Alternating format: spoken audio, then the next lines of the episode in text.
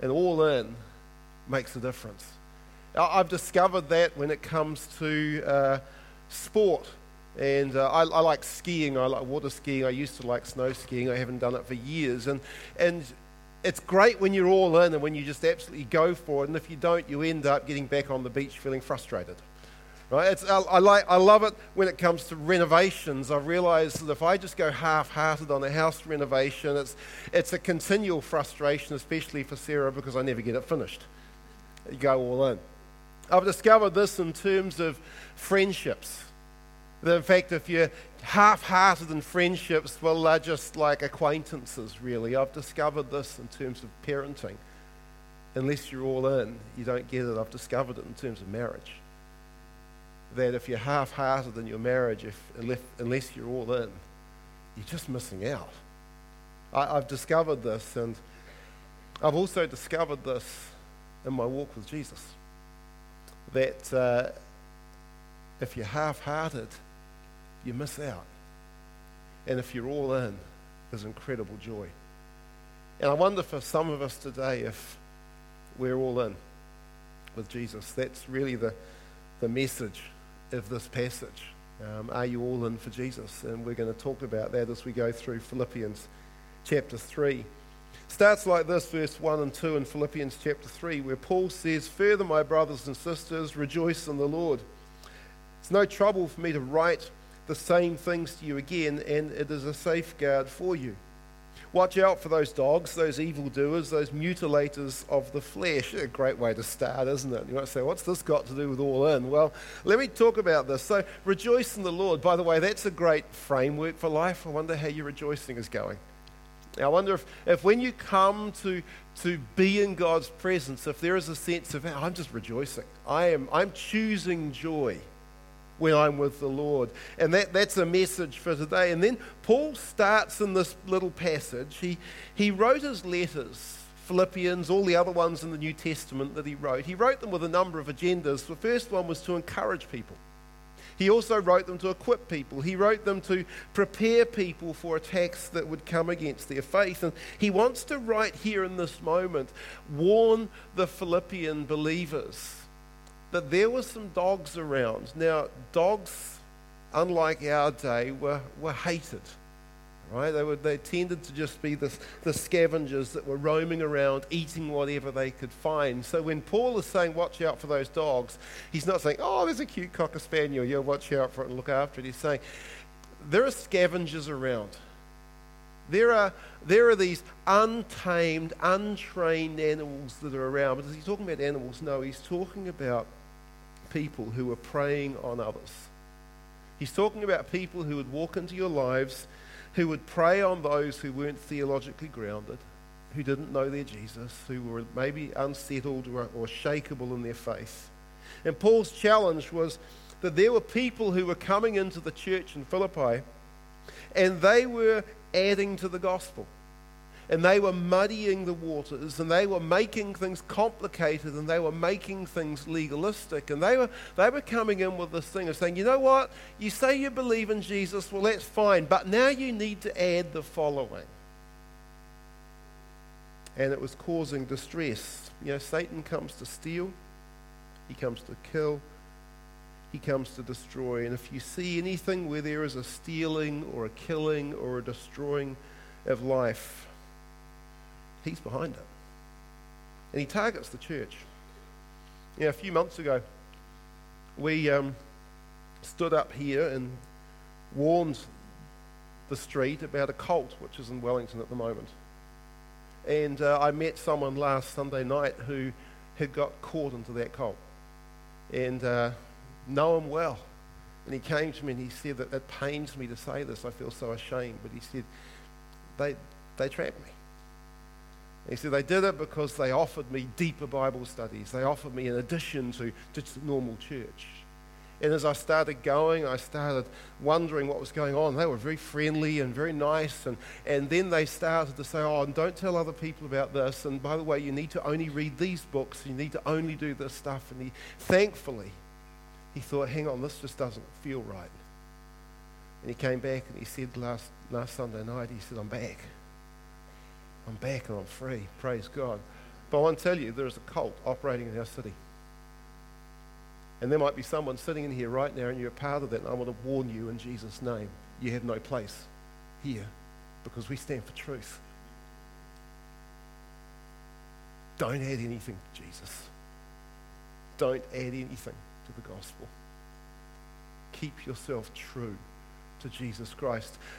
Just back to the warnings we gave last time. If you're in a life group or if you're in a Bible study group and it's not a part of the street group, get out. I'll just be really blunt about that.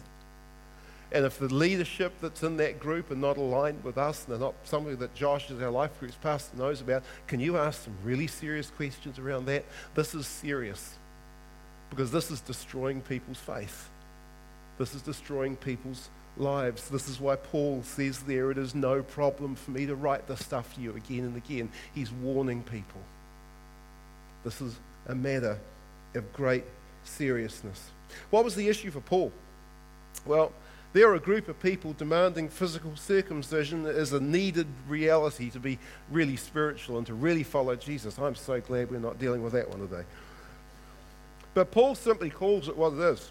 He says they're just mutilators of the flesh. And then he goes on to describe true faith which he says is a matter of the heart, and it shows itself with three characteristics, and we have it there in verse 3 For it is we who are the circumcision, we who serve God by his Spirit, who boast in Christ Jesus, and who put no confidence in the flesh. I want to suggest to you that these are marks of someone who is living an all in life for Jesus.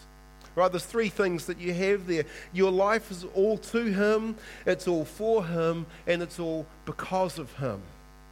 The all to him is this service through the Spirit. And the word service there is one of the words that we also use for worship. So we have both of these ideas. If you're living a full life for Christ, you're serving with the gifts of the Holy Spirit.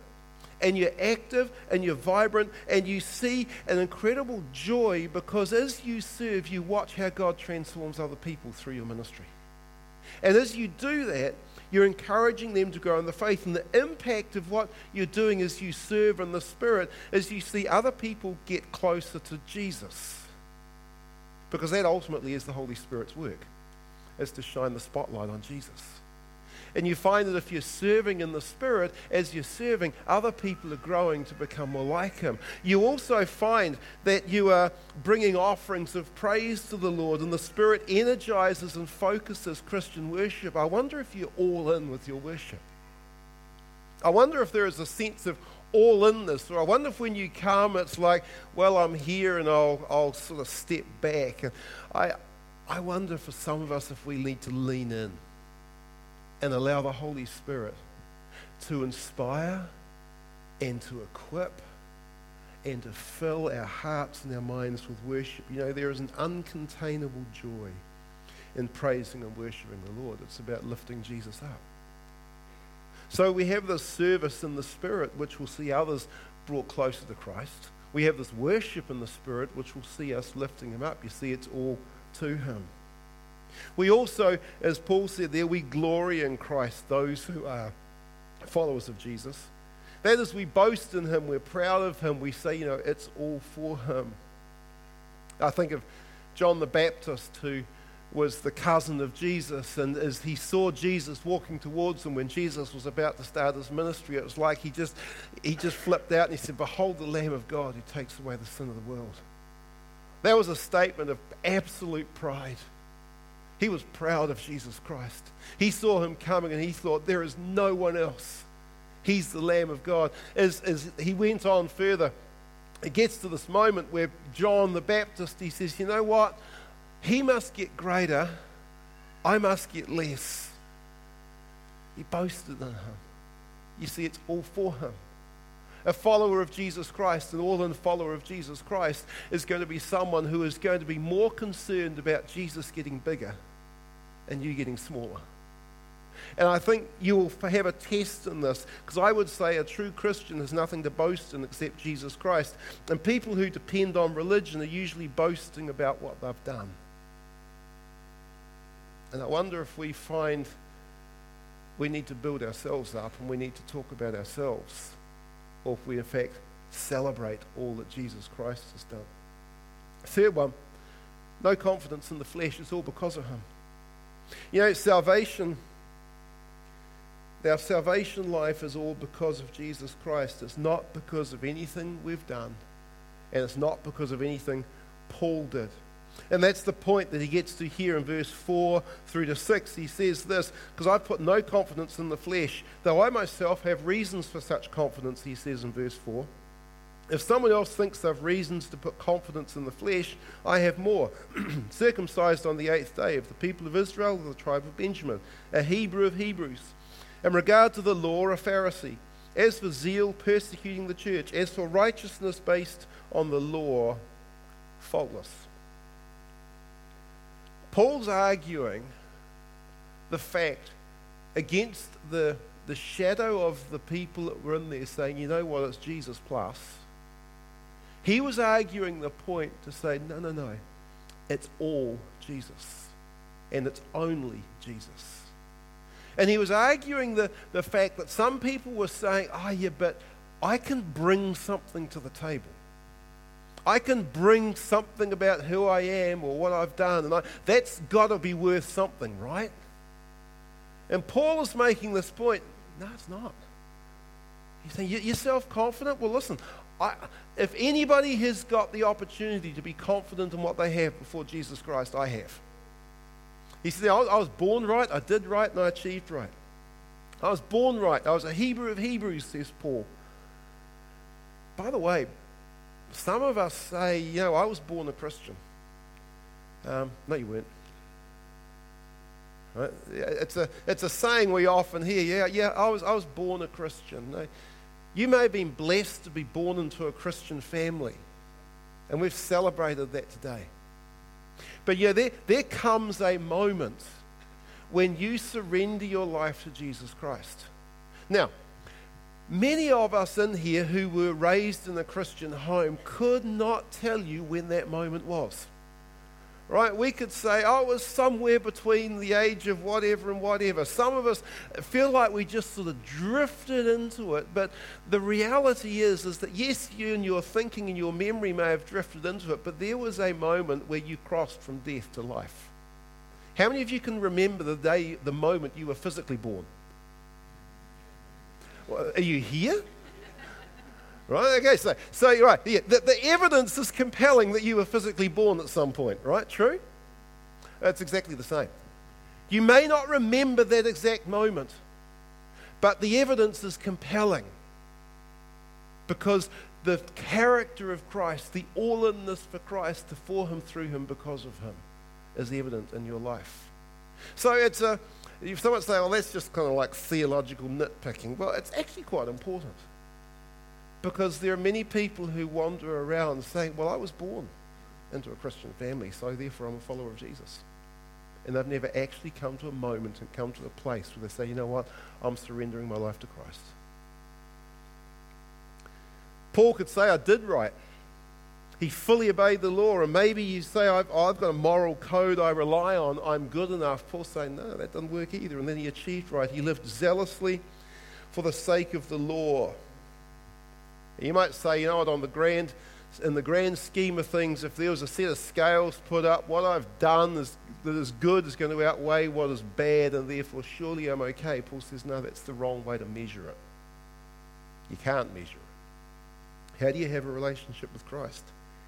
Well, Paul's point is that confidence in religion is baseless. And in fact, he goes on to say that he had to lose his religion to find salvation. Tim Keller puts it this way He says, Religion operates on the principle I obey, therefore I'm accepted by God. The gospel, however, operates on the principle I'm accepted through the costly grace of God, therefore I obey. You can have two people operating on these two principles, sitting in, beside each other in a church on a Sunday, trying to do many of the same things reading the Bible, obeying the commandments, being active in church, and praying, but out of two entirely different motivations. You see, religion moves you to do what you do out of fear, insecurity, and self righteousness. But the gospel moves you to do more and more out of grateful joy in who God is in Himself. Religion salvation. So, how did Paul lose his religion? Well, keeps on going. Philippians 3, verse 7 to 9 says this Whatever were gains to me, I now consider loss for the sake of Christ. What is more, I consider everything a loss because of the surpassing worth of knowing Christ Jesus my Lord, for whose sake I have lost all things. I consider them garbage that I may gain Christ and may be found in him, not having a righteousness of my own that comes from the law, but that which is through faith in Christ, the righteousness that comes from God on the basis of faith. He uses the word consider in there. and the word consider is this idea of a completed evaluation, a 100% certain view. Now, many of us in this room will have KiwiSaver, right? And, and if you think about KiwiSaver as a 30 year old compared to KiwiSaver as a 70 year old, there, there's quite a difference in the way that you approach it. If you're 30 or a bit older or whatever it is, you start at the outset wondering if it's really going to work out. Yeah, you might spend lots of time checking out the, the balances. You might be comparing the different companies that you can invest with. You might be listening to the multiple messages that are going on. Every time there's an OCR cut or something like that, you go and look and see you know, what have you actually made. You watch it drop and you go, oh no, you get that fear of I'm going to lose everything. And you just have this constant sense of, well, I wonder if there's a better choice. I wonder if there's a better way. Maybe I should have invested in the property. Maybe I should do this. And you, you spend all that time with this fear of, have I got this right? 30 year old. You might even find yourself looking at the money in there going, maybe I should just blow it. Why am I putting that money in there? Maybe I should just. All of those thoughts go on. Now, the 70 year old, they've got the return in the hand. They've got it. It's, it's there. It's, it's done what it's done. And they consider the KiwiSaver a good investment because it's proven. And they consider this a worthwhile investment. Paul's writing these words like a 70 year old. He's not writing them with a speculation. He's not writing them with a wish and a hope. He's writing them looking back. He's writing them saying, I, I, need, I want to consider this, and I'm going to consider my life and how it's gone, and I'm going to tell you how to live. And he starts by saying, Whatever were gains to me, my background, my qualifications, my religion, my identity, my beliefs, my assets, my reputation. He said, I've assessed them. And actually, from where I sit now, says Paul, they were a liability holding me back from life. Wow. They were holding me back from joy and freedom in Jesus Christ. You see, he's saying everything needed to be managed and maintained, and they require energy and time and focus. And that took me away from more time to know Jesus. And when he thinks about it, he said, in fact, everything is a liability when compared to the infinite worth of knowing Jesus Christ. In fact, Paul did lose everything. He ended up in jail, he ended up in prison. All he had in the end was Christ.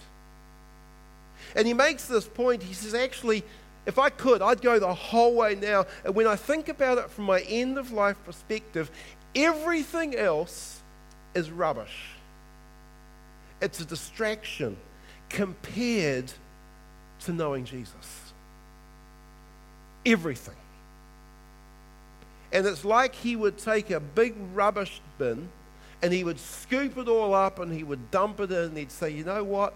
Compared to knowing Jesus and growing in Jesus, everything else belongs in the rubbish bin. Billy Graham, the evangelist who passed away just recently in his 90s, he, he was cited as saying the following late in life. He said, Although I have much to be grateful for, as I look back over my life, I also have many regrets. I've failed many times and I would do many things different. For one thing, I would speak less and study more, and I would spend more time with my family. A phenomenal statement from a man who preached around the world and who led literally millions of people to Christ. Then he says this fascinating. I would also spend more time in spiritual nurture, seeking to grow closer to God so I could become more like Christ. I would spend more time in prayer, not just for myself, but for others.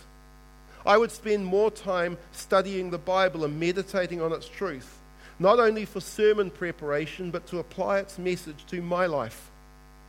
And I would give more time and attention to fellowship with other Christians who could teach me and encourage me and even rebuke me when necessary.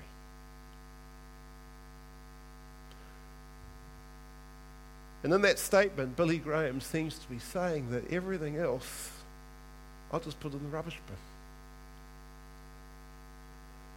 And the man at the end of his life, he said, You know what? I just wish I'd prayed more. When I consider life, I just wish I'd developed my friendship with Jesus Christ more. I wish I had an all in life for Jesus. I wonder how that rings for you, how that rings for me. I guess the challenge is, is that for many of us, we simply add Jesus to our list, to our pile, to our assets, that following Jesus is you know, something we add to. And what Paul is saying here is that following Jesus actually is an all or nothing deal. And the joy we find in the Christian life comes through our complete commitment to Him. And our fear of missing something better or easier means that we often miss the fullness that that commitment brings. And I, I wonder if we value the ability to choose as opposed to the ability to commit. And you see, it, it strikes me that what all in for Jesus means is I'm all in committed, as opposed to holding back and saying, but if there's something easier or better, I'll jump that way. That's fundamentally true with Him. We find joy, we find life when we live in him, which is the statement here at the end of verse 9. So, what does it actually mean to lose our religion and to be found in him? Well, yesterday I was. Uh, I spent the last two days facilitating uh, Christians Against Poverty uh, board vision um, session. We had a phenomenal time. Pray for Christians Against Poverty, by the way. I know you do, but they're just doing such an incredible work, and the next decade is looking incredibly exciting. And as we, we did that, and I got, to the, got dropped off at the airport, and and um, came time for the, the call. In fact, it was interesting last night. Was there a storm that went through here last night? Yeah, so I was sitting in Auckland airport and they were, they were cancelling flights left, right, and centre. Sarah's actually in Hamilton today, so we, we waved at each other as we flew past each other around about Mount Taranaki. And, um, and she was sitting at Wellington Airport, and so the plane before mine was cancelled. So I rang her up and I said, What's the weather like down there? And she said, It's fine, what's wrong? And I said, I have no idea, they're cancelling planes. But anyway, I got home. Random fact, didn't need to know that, waste of time. Um, comes to that moment where you get to board the plane. And, and you all, if you've been there, you all know what that's like. You just walk on the, the um, air bridge and then you, you move from the air bridge into the airplane. And when you do that, nothing seems to happen. Except now you're sitting in a seat. And as you're sitting in that seat, you, you're there and you're still you, and I haven't changed. And, but I'm about to fly. And it's, it's like I haven't grown wings. I haven't all of a sudden become lighter than the air. I haven't worked out how to change gravity, but I'm about to fly. And the reason for that is because I'm in the aeroplane. And as I'm in the aeroplane, we, we taxi out and we get to the end of the runway, and then they you know, crank up the engines, and away it goes. And, and halfway along the runway, the law of gravity is overtaken by the law of aerodynamics. And I'm flying. How cool! Right? But I, I, look at my arms and they haven't got engines underneath them, and they're, they're not particularly aerodynamically designed arms either. Um, close, but not quite. But in that moment, I can obviously now fly higher and faster and further than I ever could by myself because I'm in the plane. In Christ, you are free from the law of sin and death.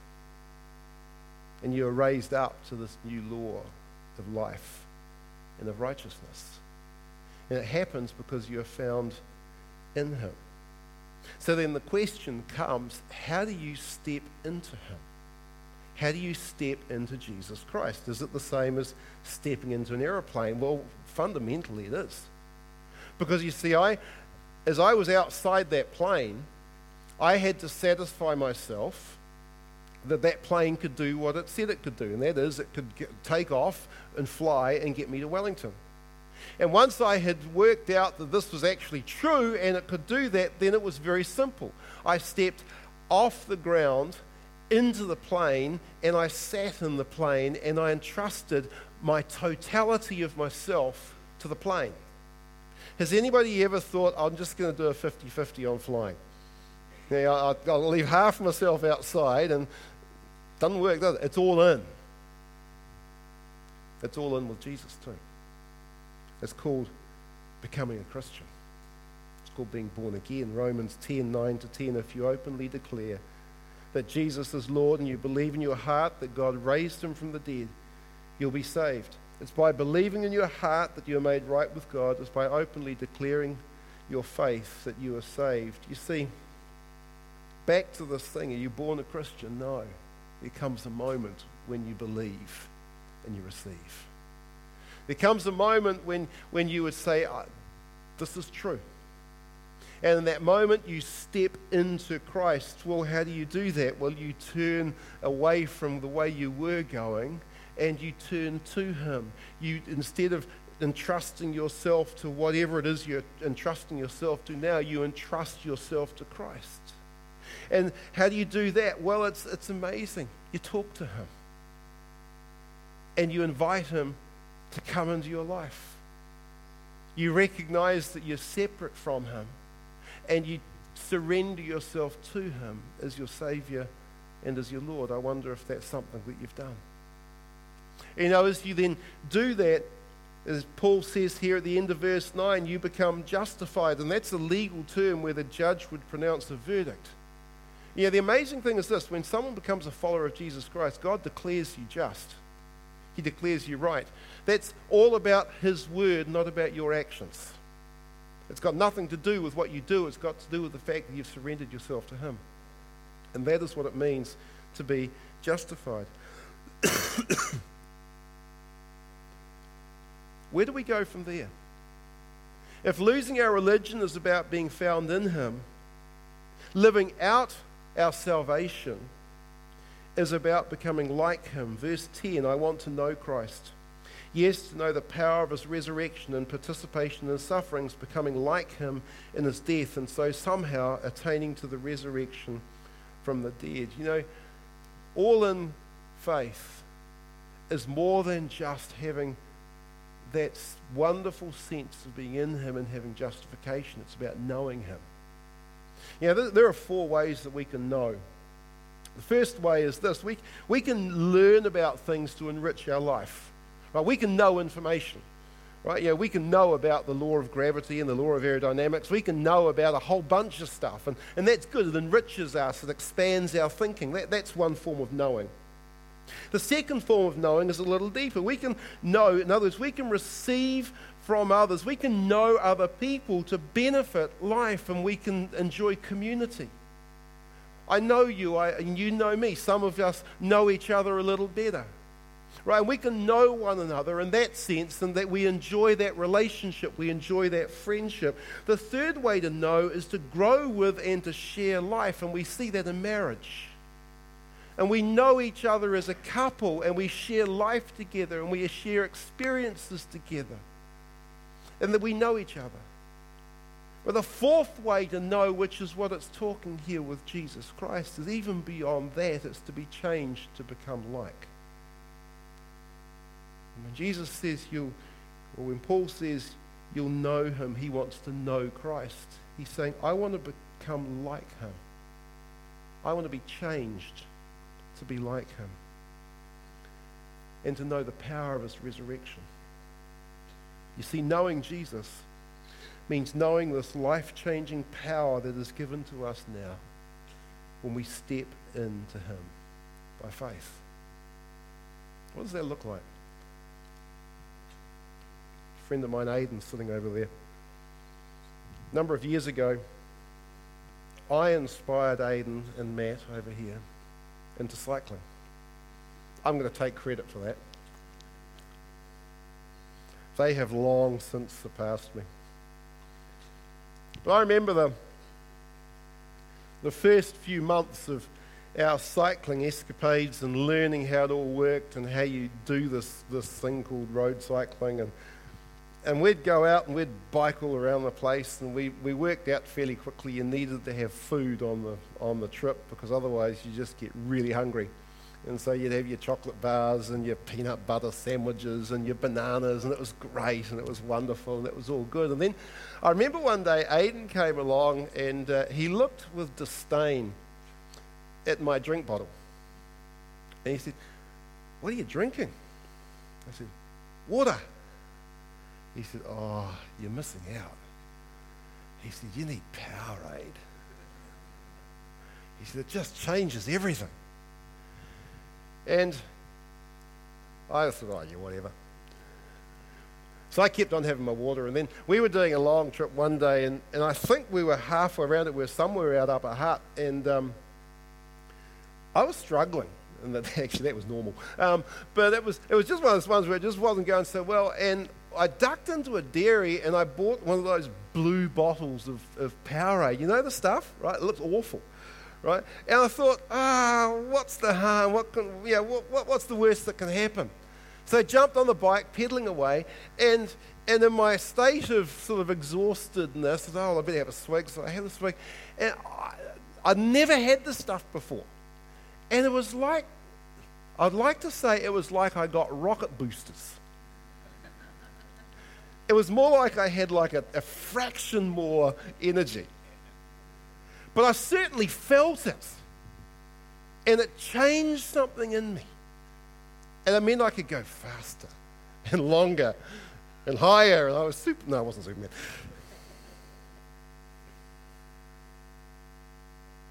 We experience the same power which raised Christ from the dead surging through our life, overcoming sin producing Christ like characters and qualities when we are all in for Christ.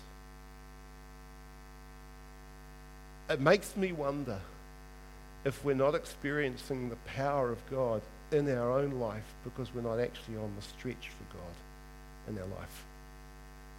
You see, I can sit on the couch and drink Powerade,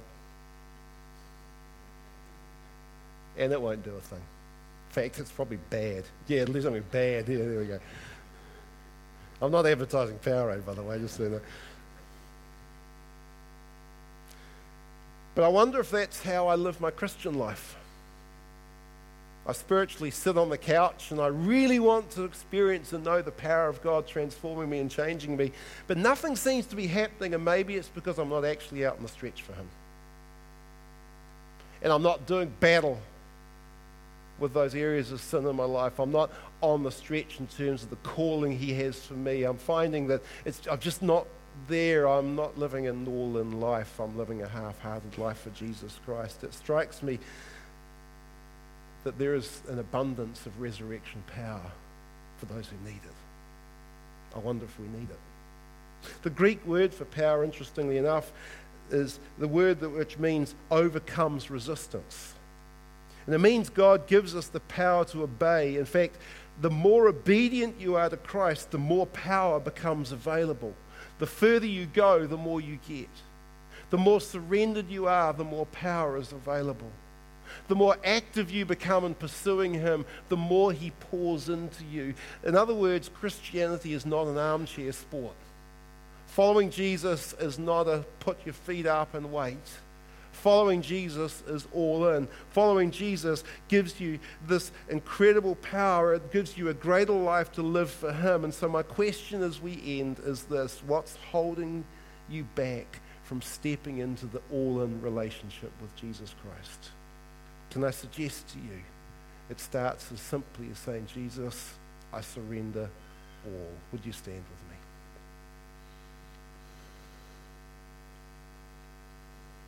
Take a moment. Josh and the team are going to come and we're going to respond and worship. But take a moment right now And ask yourself that simple question Am I all in for Jesus? What would it look like if I was? What needs to change in me? What do I need to let go? What do I need to surrender? What needs to go in the rubbish bin? Am I all in? Father, as we respond in worship now, would we be all in in our response? Father, would we sense your Holy Spirit's leading and guiding to never look back and to follow you with everything we have? We ask this, Lord, in your name.